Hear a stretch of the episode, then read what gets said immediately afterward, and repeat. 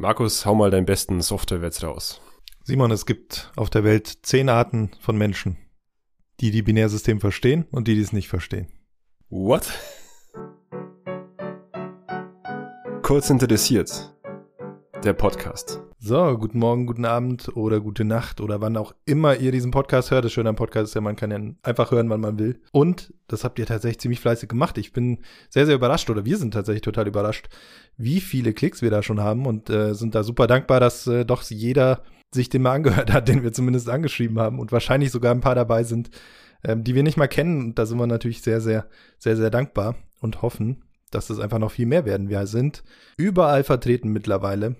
Man kann uns bei iTunes hören, bei Apple Podcasts, Spotify und so weiter und da natürlich überall abonnieren. Das heißt, wenn ihr da nicht verpassen wollt, wann die nächste Folge kommt, dann sofort abonnieren und ja, beim nächsten Mal bekommt ihr sofort eine Benachrichtigung und dann geht's wieder richtig los. Hallo liebe Hörer, heute von meiner Seite mal mein Job, den Markus zu grillen, nachdem er mich letzte Woche mit äh, Jura und Rechts ausgequetscht hat, drehe ich jetzt den Spieß mal um und frage dich, Markus, was machst du überhaupt und äh, wie kommt man dazu, Softwareentwickler zu werden? Ja, die Frage hast ja, also was ich, was ich genau tue, hast ja irgendwie dann schon damit so ein bisschen selber, selber beantwortet. Ich bin Softwareentwickler, leite ein mittelgroßes Team in der Softwareentwicklung.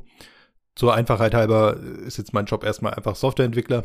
Über die Führungsrolle können wir dann irgendwann auch noch sprechen, wie, wie das so aussieht, aber Grundsätzlich ist es erstmal Softwareentwicklung. Ja, so wie es halt ist, wenn man äh, in einem MINT-Fach studiert und, und sich grundsätzlich für Naturwissenschaft interessiert und dann noch ein bisschen Affinität für Computer mitbringt, dann ist es relativ normal heutzutage, dass man ja in der Softwareentwicklung landet. Software ist halt mittlerweile einfach überall. Und jetzt habe ich natürlich den Begriff Software die ganze Zeit in den Mund genommen. Was denkst du denn eigentlich, was, was Software ist? Ich weiß, dass, dass du genauso viel Ahnung von, von äh, Softwareentwicklung hast wie ich von Recht. Deswegen, was ist denn deine Einschätzung, was sich eigentlich entwickelt und wa was ist diese Software eigentlich? Ja, also Software ist halt das Betriebssystem für Hardware. Genau, beispielsweise ein Betriebssystem kann natürlich Software sein. Es gibt noch viel mehr, was unter Software fällt. Also so ganz, ganz abgegrenzt ist der Begriff eigentlich auch gar nicht. Also es gibt bisschen verschiedene Definitionen Software, aber du hast ja tatsächlich jetzt genau diesen Begriff schon gesagt, grenzt sich eben genau zur Hardware ab. Hardware ist das, was quasi schwer veränderlich ist. Also alles, was, alles, was halt irgendwie wirklich, wirklich physisch irgendwie da ist. Also ich kann, kann das Computergehäuse anfassen, ich kann, da drin ist, ist irgendwie ein Mainboard und da ist Arbeitsspeicher und ich kann das alles irgendwie anfassen. Das ist dann alles Hardware. Das tut aber von sich aus erstmal relativ wenig. Alles, was jetzt veränderlich ist an so einem Computer und in so einem Computer, läuft dann mehr oder weniger unter Software. Da kann man sich dann noch ein bisschen drüber streiten, ob Daten selbst auch Software sind oder ob das irgendwie so eine eigene Kategorie ist. Also wirklich, wenn, wenn ich äh, einfach Datensätze irgendwo abspeichere, ist es Software, ist es nicht Software, die tut jetzt an sich erstmal auch nichts, aber es ist eben ein veränderlicher Teil und würde ich jetzt so erstmal auch zu Software zählen. Das ist aber nicht so eine einheitliche Definition, das wird relativ unterschiedlich gehandhabt. Um was ich mich also da kümmere, was, was wir entwickeln, sind einfach Programme, die bestimmte Problemstellungen einfach lösen. Also das kann, können super, super unterschiedliche Dinge sein. Das kann von was ganz Einfachem sein. Irgendein Kunde will irgendeine Eingabemaske haben. Der will einfach irgendwie eine Zahl irgendwo hinschreiben und dann soll die Zahl irgendwo gespeichert werden. Das wäre auch schon ein Programm und ist Softwareentwicklung genauso wie Softwareentwicklung ist, einen großen KI-Algorithmus irgendwo zu schreiben und zu entwickeln, äh, mit, mit der ganzen Datenhaltung außenrum und so weiter. Auch das ist Software. Das heißt, Software an sich kann ganz, ganz viel sein und ja, das ist einfach ein super spannendes Gebiet, deswegen bin ich da einfach äh, tätig. Ja, damit kann ich jetzt schon was anfangen, wenn du sagst, du programmierst Eingabemasken oder du schreibst Algorithmen, aber diesen Algorithmus, den musst du mir nochmal erklären. Ich habe das immer noch nicht so ganz verstanden. Also ich weiß ungefähr, wie es funktioniert, aber erklär mir mal, was eigentlich Algorithmus bedeutet. Da machen wir einfach mal ein, ein sehr praktisches Beispiel. Ich weiß, äh, wir nehmen das ja hier äh, in meiner Wohnung hier auf und ich weiß, dass du dir vorhin gerade bei mir einen Kaffee gemacht hast. Erzähl mir mal Schritt für Schritt, wie du dir den Kaffee zubereitet hast. Also ich habe mir erstmal so eine Tasse mit Blumen aus dem Schrank geholt, was du offensichtlich sehr lustig fandest. Und dann habe ich das hingestellt, habe das Gerät angeschalten und dann äh, erschien auf dem Screen eine Auswahl an verschiedenen Kaffees. Und ich habe einfach ganz klassisch auf den normalen Kaffee gedrückt und dann hat die Maschine gerattert und dann haben wir festgestellt, dass noch Bohnen fehlen. dann hast du Stopp gedrückt Bohnen nachgefüllt und dann haben wir es nochmal gemacht und dann kam, äh, dann kam ein guter Kaffee raus. Genau, und grundsätzlich sind da jetzt eigentlich alle, alle Teile drin, die einen Algorithmus ausmachen und du hast eigentlich einen Algorithmus ausgeführt, nämlich ein, einen Ablauf getätigt, der am Ende irgendein Ergebnis hat und wo quasi dein, deine Eingabe ist, die du dem gegeben hast, quasi deine Arbeitsleistung ist. Du hast eine Tasse geholt, du hast sie irgendwo hingestellt, du hast ein Knöpfchen gedrückt, das Boden nachfüllen lassen wir jetzt erstmal weg. Das ist zu kompliziert, das war einfach ein Fehler meinerseits. Aber ansonsten ist es eigentlich ein Algorithmus, den du ausgeführt hast. Da kann man mal zur, zur grundsätzlichen ja, Definition von Algorithmus. Auch da gibt es wieder so ein bisschen verschiedene Herangehensweisen.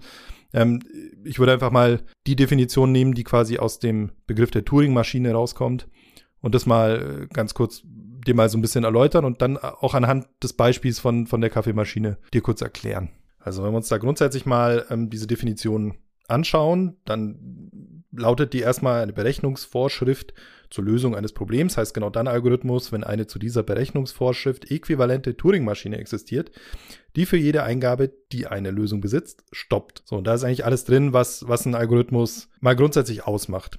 Erstens das, das Kriterium der Finitheit. Heißt einfach, dass das Verfahren irgendwie in endlichen Text oder in endlicher Repräsentation irgendwie beschreibbar sein muss.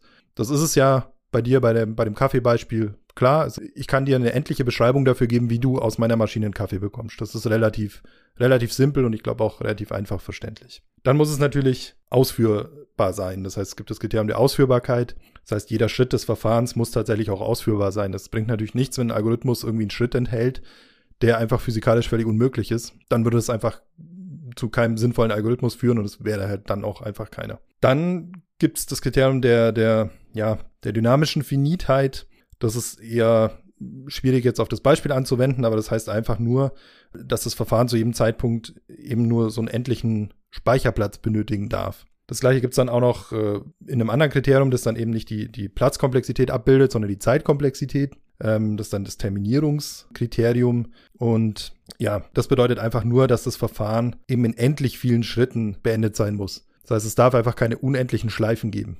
Ähm, das würde dann bedeuten, dass wenn ich mir meine Tasse unter deine Maschine stelle und ich drücke den Knopf und äh, die Maschine rattert und rattert und der Kaffee läuft und läuft und es läuft über und hört gar nicht mehr auf zu malen, dann wird da wahrscheinlich irgendwie ein Fehler in der Maschine sein oder im Algorithmus oder wie muss ich das verstehen? Ja, genau, so ähnlich kann man sich das dann eigentlich vorstellen. Also man könnte einfach eine unendliche Schleife kreieren und dann wäre es einfach kein sinnvoller Ablauf und, und in dem Sinne kein Algorithmus, der in irgendeiner Weise terminiert. Das heißt, ich könnte, ich könnte mir jetzt vorstellen, in dem Kaffeebeispiel könnten wir sagen, die Maschine sagt dir die ganze Zeit, füll Bohnen nach, füll Bohnen nach und egal wie viel du nachfüllst, sie fragt halt weiterhin, dann sind wir da einfach in der Schleife, die, die nie wieder endet. Das heißt, dein ganzer Algorithmus, der am Ende das Ergebnis haben soll, ich habe Kaffee, wird nicht terminieren und dadurch wäre dieses Kriterium einfach verletzt. Das heißt, grundsätzlich kann man sagen, so ein Algorithmus, der muss eben in einem endlichen Text irgendwie beschreibbar sein oder in einer endlichen Repräsentation. Er muss tatsächlich ausführbar sein in jedem Schritt. Er muss in einem endlichen Speicherplatz abbildbar sein und er muss in endlichen Schritten durchführbar sein und er muss zu einem Ergebnis kommen. Und das ist eigentlich grundsätzlich das, was ein Algorithmus ist und das ist das, mit was wir uns tagtäglich eben beschäftigen in der Softwareentwicklung. Aber das ist eben auch was, was du eigentlich als Mensch in allem, was du so tust, auch die ganze Zeit machst. Das ist ähm, quasi was, was in deinem Alltag überall immer wieder stattfindet. Deswegen ist es eigentlich so spannend, weil wir das Ganze eigentlich als Softwareentwickler nur auf eine abstrakte Ebene heben und das Ganze dann eben für den Computer ausführbar und lesbar machen. Aber eigentlich ist die Repräsentation von dem, was wir da machen, sehr nah dran an dem, was man in, ja, im Alltag sowieso erlebt und wie ein Mensch sowieso äh, einfach funktioniert. Also ein Mensch funktioniert einfach nach, nach vielen Algorithmen. Ein Mensch weiß, wenn er bestimmte Dinge tut, kommen bestimmte andere Dinge raus und er weiß, welche Schritte er tun muss.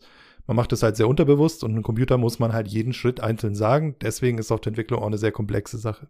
Also wie ich das jetzt verstehe, ist das so eine Art Wenn-Dann-Geschichte. Also ihr gebt irgendeinen Sachverhalt ein und wenn dann irgendwas erfüllt ist, dann gibt es ein gewisses Ergebnis. Das ist auch eigentlich gar nicht so viel anders als Gesetz zu schreiben, oder? Ja, im Grunde sind Gesetze auch Arten von Algorithmen und Wenn-Dann-Beziehungen sind so einer der, der grundlegendsten Teile der Softwareentwicklung. Es gibt sehr, sehr häufig eben Abläufe, wo man quasi eine Verästelung im Ablauf hat wo man eben genau diese, diese Wenn-Dann-Beziehungen hat. Man schaut sich irgendwelche Parameter an, irgendwelche Variablen und schaut eben, haben die bestimmte Werte und dann geht man eben den einen Weg und wenn sie einen anderen Wert haben, geht man den anderen Weg. Das Ganze kann man dann auch noch zu Schleifen verbinden. Ähm, da gibt's jede Menge Wenn-Dann-Beziehungen. Also Wenn-Dann ist schon eine der sehr grundlegendsten Konstrukte in der Softwareentwicklung und in, in der Algorithmik, aber auch nicht das einzige. Also es geht schon auch sehr viel darum, einfach abstrahierte Darstellungen von bestimmten Sachverhalten zu haben. Oft haben die eine sehr direkte Entsprechung in der, in der Realität,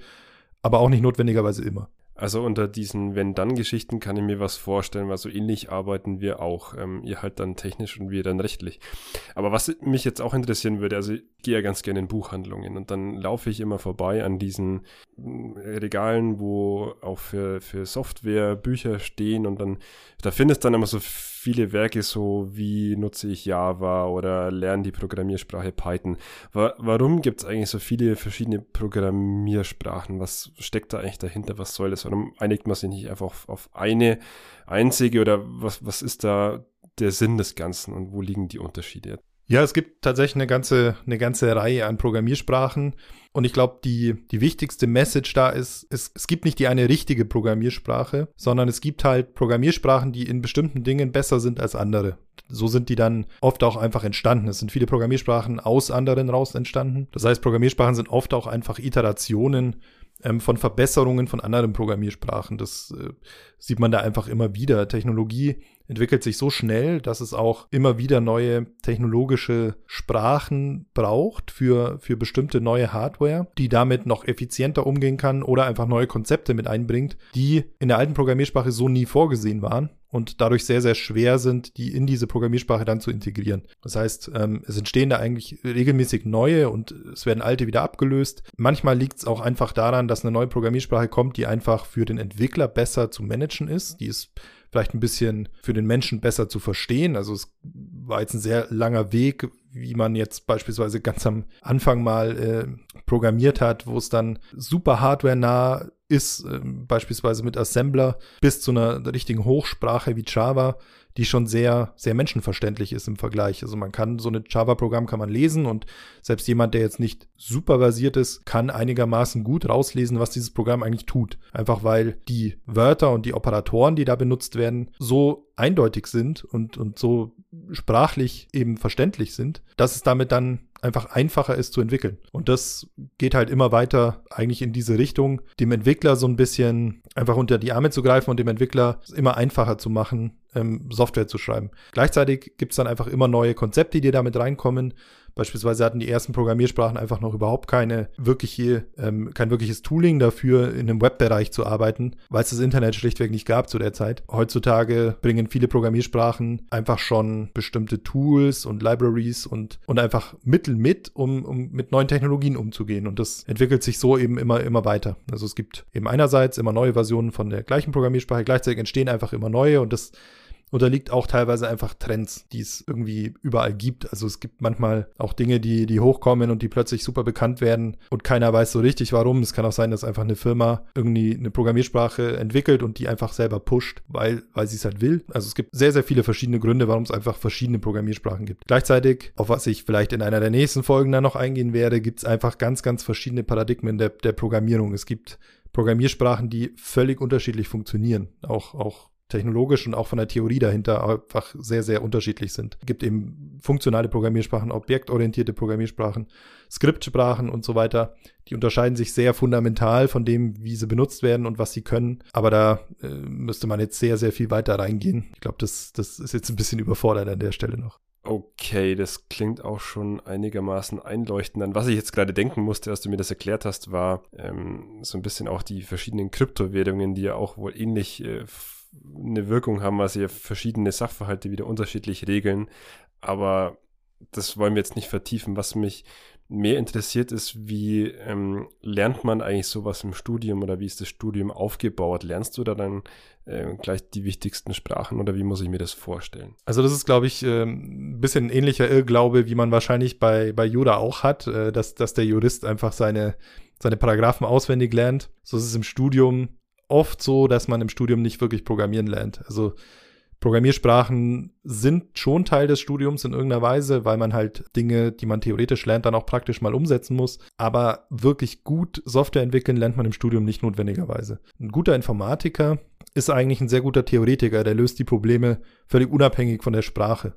Das heißt, ähm, die Probleme, die sich algorithmisch stellen, die kann ich in Pseudocode, also in einfach in Code, der eben nicht an eine Programmiersprache gekoppelt ist, genauso lösen, aber halt auf dem Papier. Ich kann es dann einfach aufschreiben und kann das dann mathematisch analysieren und, und kann da eben mich dran abarbeiten und kann da meine Konzepte entwickeln und braucht dafür nicht notwendigerweise eine Programmiersprache. Das heißt, Programmiersprachen ja, man lernt da schon was im Studium. Wir haben damals schon auch Java gelernt. Aber es, ich war jetzt kein wirklich guter Softwareentwickler, als ich aus der Uni gekommen bin. Und zwar einfach, weil man das Ganze in der Uni nicht in die Tiefe so lernt und Software entwickeln in einem professionellen Umfeld dann doch nochmal was ganz, ganz anderes ist als ähm, in seinem kleinen Studienprojekt ähm, mal schnell Code hinzu, hinzuhacken. Das ist eher so auf Prototypenniveau. Das wird aber für Langzeiterfolg in einem Unternehmen so nicht funktionieren. Ich bin dir sehr dankbar dafür, dass du das nochmal aufgreifst, weil äh, das kann ich auch nachvollziehen, dass du sagst, ich kann nicht alles auswendig lernen. Das, das musste auch in Jura auch gar nicht machen. Wäre wär auch verrückt. Welcher Mensch kann sich alle Paragraphen merken?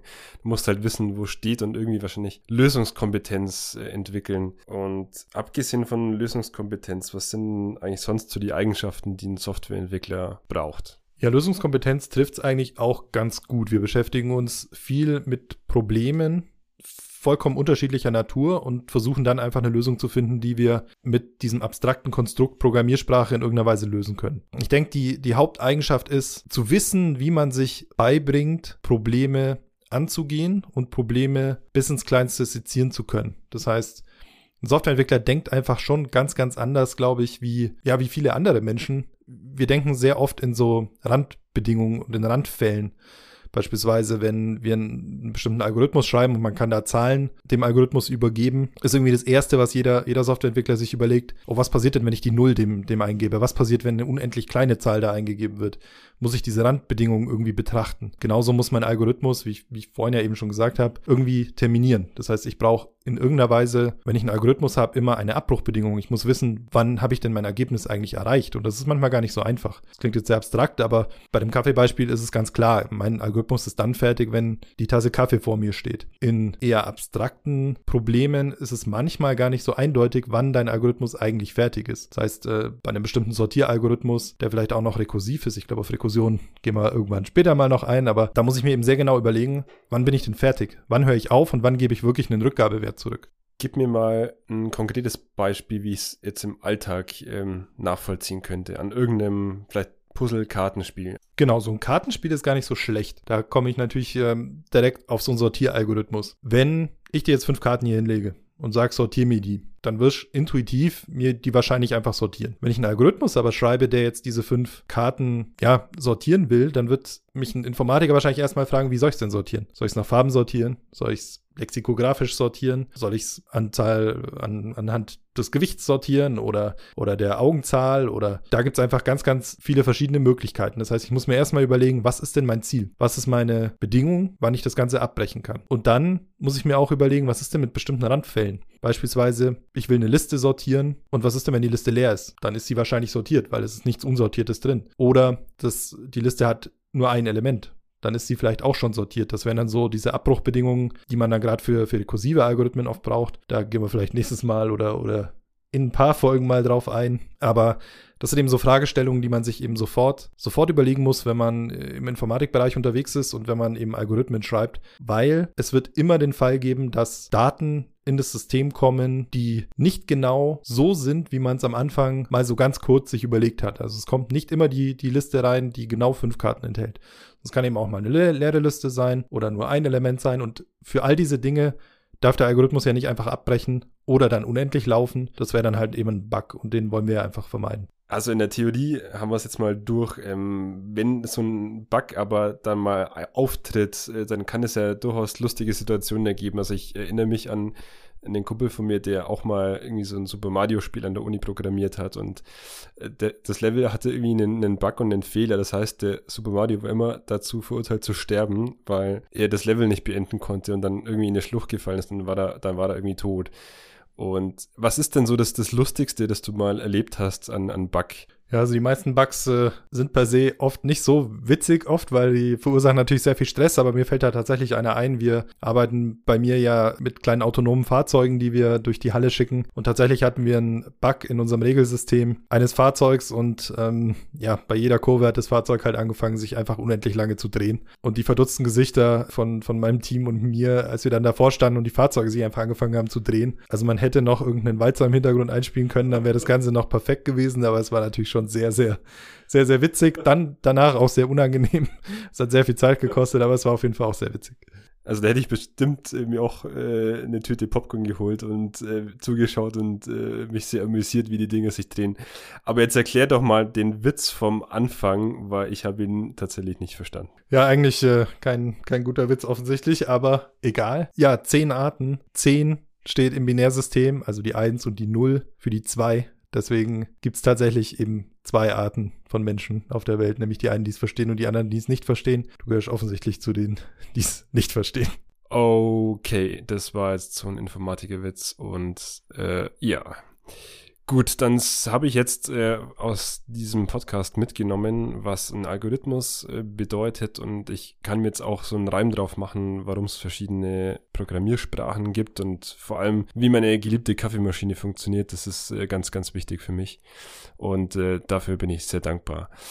Und wenn ihr auch dankbar seid für die Folge und sie euch gefallen hat, dann lasst uns gerne ein Abo da. Wir sind auf allen gängigen Kanälen vertreten, auf Instagram, auf Facebook, auf Spotify. Schreibt uns gerne auch einen Kommentar und ähm, verpasst keine Folge. Das nächste Mal wird es sich wieder um ein rechtliches Thema drehen und ich äh, freue mich euch auf euch und äh, darf mich hiermit von euch verabschieden. Und ich schmeiße natürlich gleich das Thema für die nächste Folge mit rein, nämlich das Trennungs- und Abstraktionsprinzip, das ich dem Simon jetzt einfach gleich mitgebe, damit er sich da ein bisschen vorbereiten kann. Aber da habe ich mir schon ein paar Fragen überlegt. Das war ja das Thema des letzten Witzes. Auch von mir danke und bis zum nächsten Mal. Ciao, ciao.